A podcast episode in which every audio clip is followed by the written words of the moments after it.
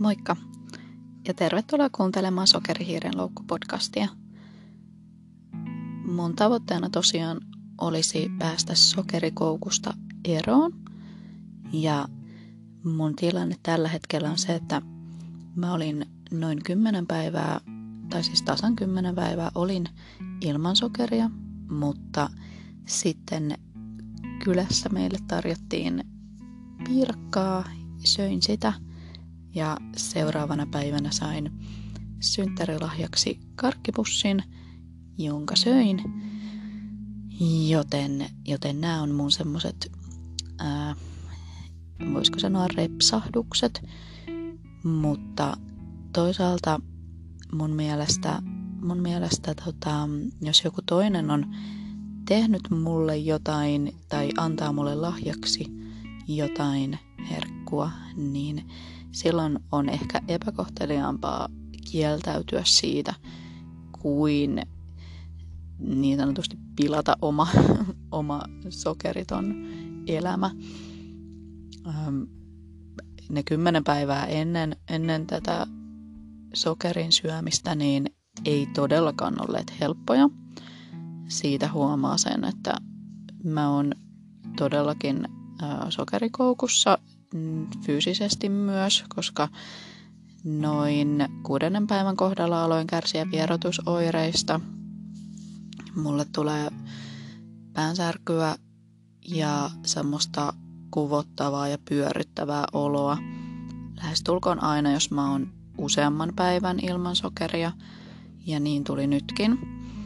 Ja mä aina aina jotenkin luulen, että onkohan mulla nyt joku vakava sairaus, kun mulla on yhtäkkiä, yhtäkkiä pääkipeä, mitä mulla ei siis koskaan normaalisti ole. Ja, ja just tosi heikko, jopa kuvottava olo. Sitten mä aina tajun, että ai niin, nyt on tämä sokeriton, sokeriton elämä, eli, eli tota, kärsin vieroitusoireista. Mutta ne nyt tällä, tällä kertaa kesti, kesti semmoiset pari, kolme, kolme päivää ja sitten jäi semmoinen pieni, pieni päänsärky vielä taustalle, mutta sitten mä jo menin syömään sitä sokeria, joten vierotusoireet lähtivät. Toivon, että eivät nyt enää palaa, palaa takaisin nyt, kun jatkan tätä, tietenkin tätä mun sokeritonta elämää. Mun mielestä myös pitää olla itselleen armollinen, eli Eli aiemmin mulla on, jos mulla on ollut joku lakko, vaikka herkkulakko, niin sitten kun mä oon syönyt herkkua, niin sitten mä oon ajatellut, että no nyt mä sitten syön niin kun kunnolla ja, ja turhaan mä tätä enää jatkan, että nyt mä sitten vaan niin jatkan ja jatkan sitä semmoista mässäilyä. Mutta nyt mä en ole onneksi semmoista tehnyt, vaan, vaan päinvastoin öö, on tosi tota, sille päättäväisesti päättäväisesti kyllä niin kuin aion jatkaa tätä, tätä mun normaalissa elämässä, normaalissa arjessa tätä sokerittomuutta, koska mun ei kannata stressata sellaisista asioista, mihin mä en voi vaikuttaa. Eli jos joku muu mulle, mulle tota tarjoaa, niin mä en varsinaisesti voi siihen vaikuttaa ja se on niin harvinaista, että se ei, sen, sit mun ei kannata tehdä siitä suurta ongelmaa, mutta mä oon tyytyväinen siitä, että mä en ole itse ostanut herkkua, vaikka mieli olisi kyllä todellakin tehnyt. Mä oon muuten perustanut tonne Instagramiin puolelle Sokerihiiren loukku-nimisen tilin, joten sitä voi mennä seurailemaan sieltä. Mä oon suoraan sanottuna laiska päivittäjä, mutta ehkä storien puolella saattaa olla välillä semmoista, no esimerkiksi, esimerkiksi tuossa jo, joku päivä laitoin, laitoin sinne just storien puolelle, että on, on niin kuin vieroitusoireita ja sitä ennen olin tota, jo, joku päivä laittanut, että, että on, tekisi mieli mennä ostamaan herkkua. Ja sieltä on kyllä saanut tosi kivasti tsemppiviestejä sitten, sitten muilta vastaavissa, vastaavassa tilanteessa olevilta, joten se kyllä kannustaa minuakin, että siellä joku, joku laittaa aina, aina semmoista kivaa viestiä sitten jos jos itse julkaisee jotakin. Mutta tosiaan herkuton elämä, elämä niin kuin tavoitteena ja mä, mä luulen, että tässä joulun aikana kyllä tulee muutamia semmoisia tapa, tilaisuuksia, missä, missä joku on leiponut jotakin minua varten. Mulla on jonkun verran ruokarajoitteita, joten, joten ne todellakin, jos joku leipoo minua varten, niin ne on vaan minua varten yleensä, niin se, sekin on syynä, miksi en, en kehtaa silloin kieltäytyä.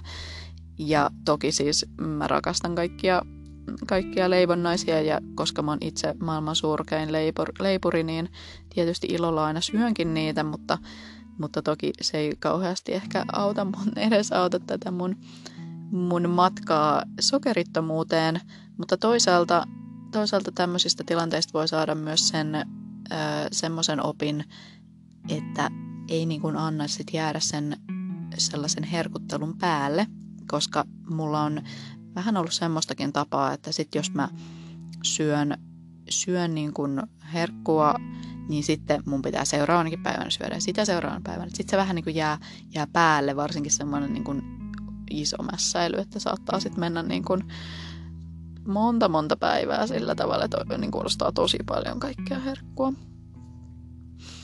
Joo, mutta mä ajattelin tänään jutella vähän siitä, että minkä takia ylipäänsä se sokerin, sokerin syönnin lopettaminen on niin hankalaa, koska itsellä se ainakin on ihan älyttömän hankalaa. Ja eihän se, sehän on niin kuin, kun järjellä miettii, niin enhän mä niinku syö moniakaan ruoka-aineita läheskään edes viikoittain ja mulla ei ole mitään ongelmaa sen kanssa, mutta sitten sit jotenkin tuo sokeri on, sokeri on niin hallitseva osa ollut mun elämää, että, että se on kyllä tosi haasteellista elää sit ilman sitä. Mutta mä luulen, että yksi, yksi iso tekijä sokerin, sokerin syönnin lopettamisen tiellä on juurikin muut ihmiset. Sokerihan tai tämmöiset herkut liittyy tosi vahvasti, tosi vahvasti niin kuin sosiaalisiin suhteisiin.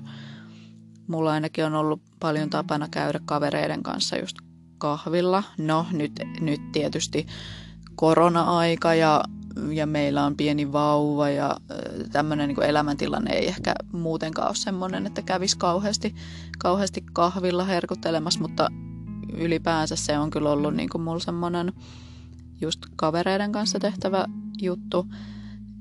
Ja sitten myöskin, myöskin niin kuin just lähipiirissä löytyy semmoista ahkeraa leipoja, joka, joka saattaa tuoda vaikka meille yhtäkkiä kakkua ja se on tietysti aina tosi, tosi kiva juttu, mutta sitten tietysti tämmöiselle ongelmakäyttäjälle se ei välttämättä ole hyvä, että sitten, tuo, sitten mun mies hän ei siis yleensä syö juurikaan tuommoisia niin kuin leipomuksia, niin sitten ne yleensä jää mulle, mulle ja mähän sitten syön yksin sen kakun tai piirakan tai mikä, mikä sitten onkaan. Ja se ei ole kyllä kauhean hyvä. Ää, no sitten toinen, toinen tota, juttu, mikä liittyy just muihin ihmisiin, on työpaikat. Mulla ainakin kaikissa työpaikoissa on ollut tota, aika lailla semmoinen tapa, että siellä on usein, ellei jopa päivittäin, niin jotakin herkkua. Ja niiden vältteleminen on kyllä hankalaa. Toisaalta siinä on vähän semmoinen myöskin että muiden nähden ei välttämättä kehtaa samalla tavalla ottaa niin paljon kuin mitä, mitä tota, itekseen ottaisi. Mulla toisaalta tulee myös mieleen tämmöinenkin tapaus, kun oltiin kerran yhdellä meidän kavereilla kylässä ja siinä oli sitten jotain kakkua ja sitten mä otin sitä aika monta kertaa ja sitten jossain vaiheessa, kun otin lisää sitä vielä, niin heidän lapsi kysyi multa, että otat sä vieläkin lisää?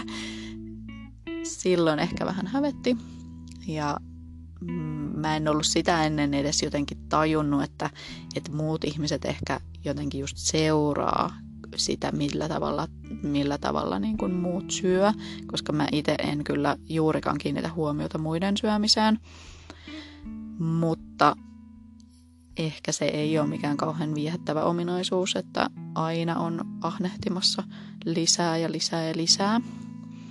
joten on yrittänyt, yrittänyt sitten kyllä päästä semmoisesta ylenmääräisestä muiden näiden herkuttelusta ainakin eroon. Eri asia sitten kotona. Kotona se on sitten lähtenytkin aina hyvinkin lapasesta. No mutta sitten toisaalta taas tämä sokerin, sokerin syönti osittain liittyy jopa mun identiteettiin, että mä oon, oon niin, niin kuin ajattelen olevani semmoinen ihminen, joka ei just laihduta tai ei niin kuin pidä kirjaa mistään herkun syömisestä tai ei kieltäydy, jos tarjotaan jotain hyvää. Tai mua ärsyttää kaikki semmoiset, että no ei kyllä pitäisi ottaa, mutta jos nyt tämän kerran. Sillä että nauti elämästä, mutta sitten mulle ehkä se on mennyt just liiallisuuksiin, että, että kun ei ole sitä semmoista filtteriä ollenkaan, tai ei niin kuin ollenkaan osaa rajoittaa sitä omaa syömistä ja aina vaan haluaa nauttia siitä elämästä. Ja kyllähän niitä tekosyitä löytyy, että minkä takia aina, aina niin kuin löytyy paikka sille kakkupalalle tai karkkipussille, niin, niin se ei kyllä pidemmän päälle sitten ole ihmiselle hyväksi.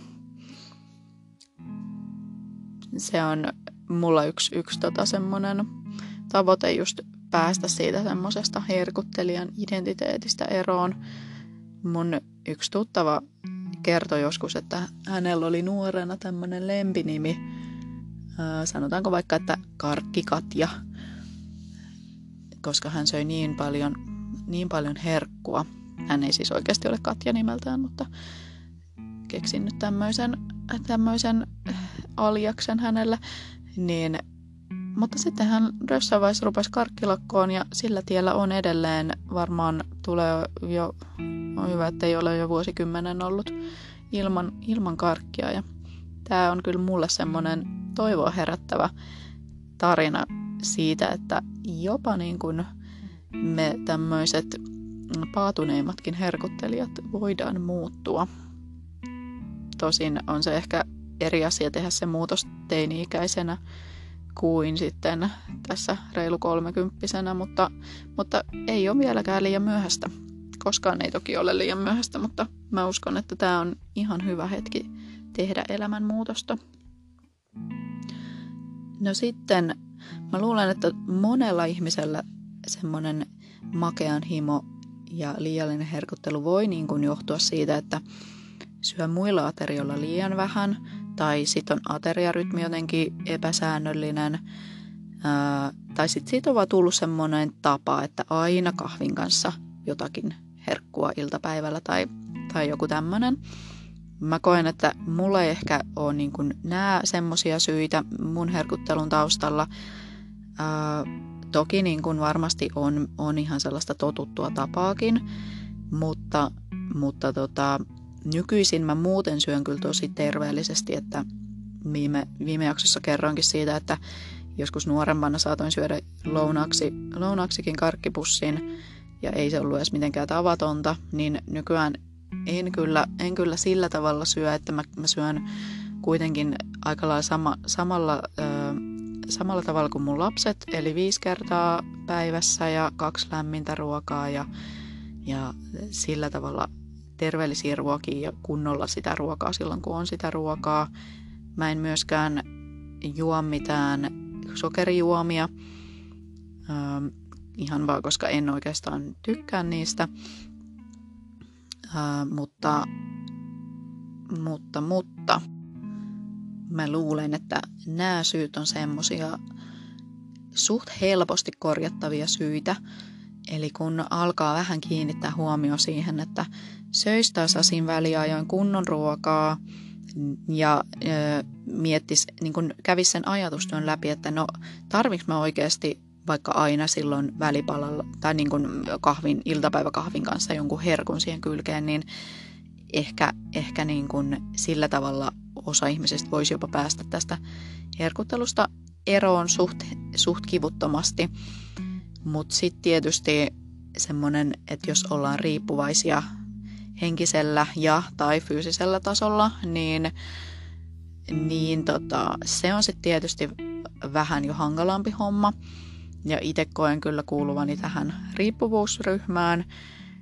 Ja mä, mä uskon, että tässä niillä ihmisillä, jotka on, on riippuvaisia sokerista, niin se myös jotenkin saattaa linkittyä tunteisiin se syöminen, että se on semmoista tunne, tunnesyömistä sitten se herkuttelu.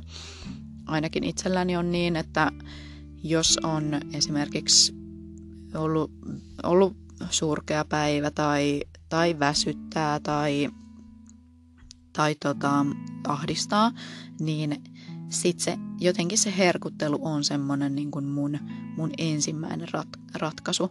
Aina jos mä oon saanut jotain vaikka tosi ikäviä uutisia tai, tai ää, jos on tullut joku tosi, tosi inhottava niin kuin tilanne elämässä, niin mun ensimmäinen automaattinen reaktio on se, että äkkiä herkkua paljon heti. Ja sit mä syön sitä niin kuin tosi paljon, kunnes mulla on tosi huono olo. Ja mä oon miettinyt, että johtuuko siitä, että ää, silloin kun ahdistaa, niin se jotenkin on niin epäkonkreettinen, epäkonkreettinen niin kuin tunne, tai siitä on vaikea saada kiinni siitä syystä, että se on helpompi, kun, kun mättää, mättää itsensä täyteen sitä ruokaa, niin se on helpompi jäljittää se paha olo sitten siihen, että jaa, mulla on nyt paha olo, koska söin niin paljon herkkua. Ja se on ehkä mielelle helpompi käsitellä semmoinen, semmoinen paha olo, fyysinen paha olo.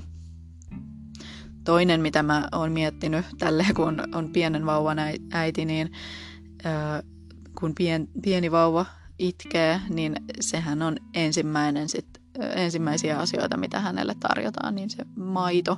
Että onko ihminen kuitenkin sille jo vauvasta asti tottunut siihen, että jos minulla on surua, niin minä tarvitsen suun täyteen sitä makeaa maitoa tai, tai mielellään nykyään tälle aikuisena jotakin muuta makeaa.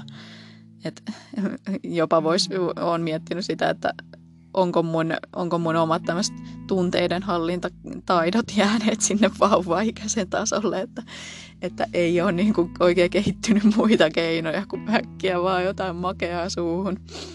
En tiedä.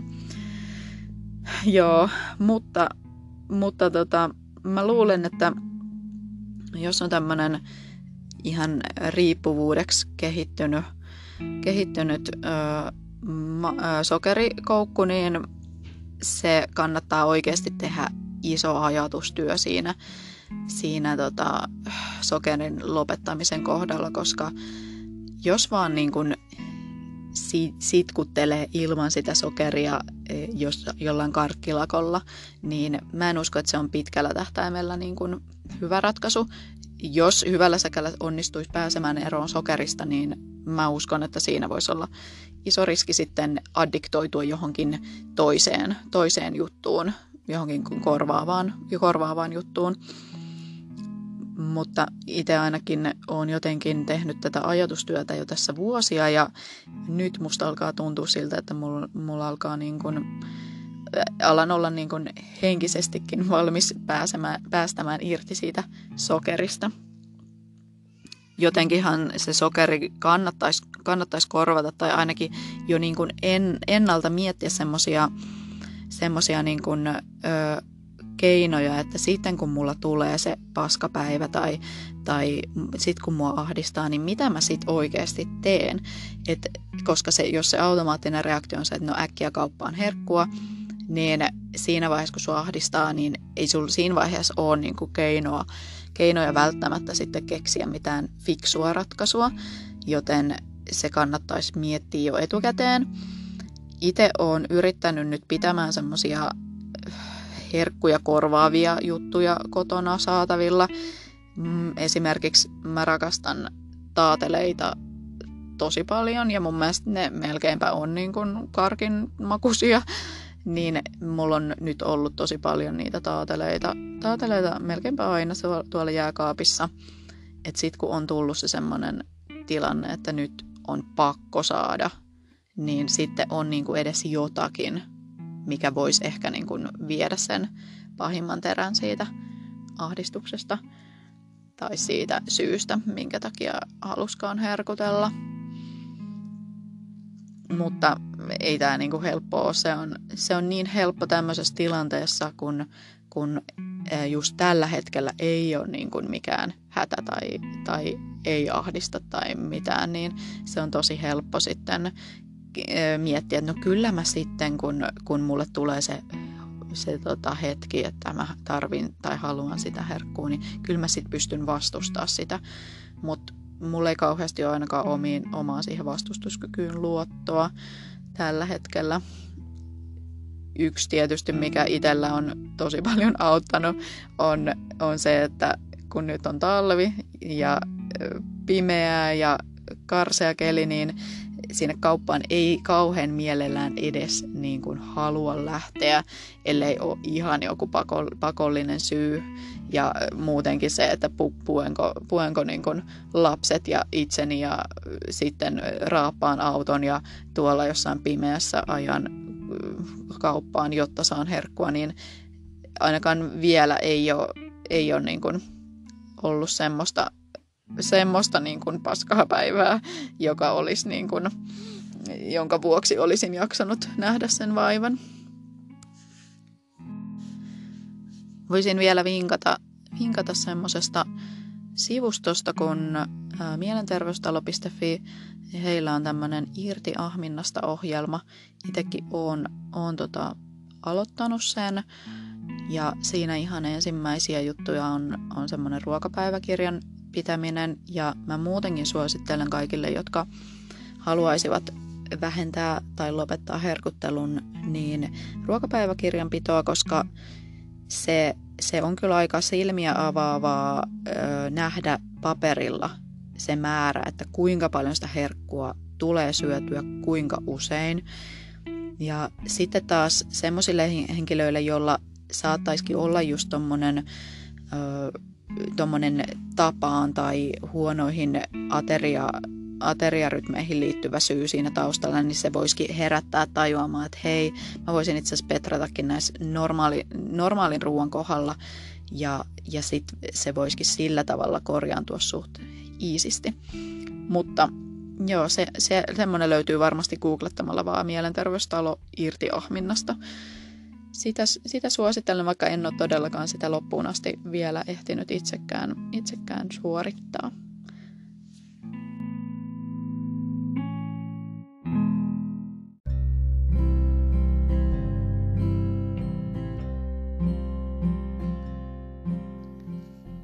Kiitos kun kuuntelit.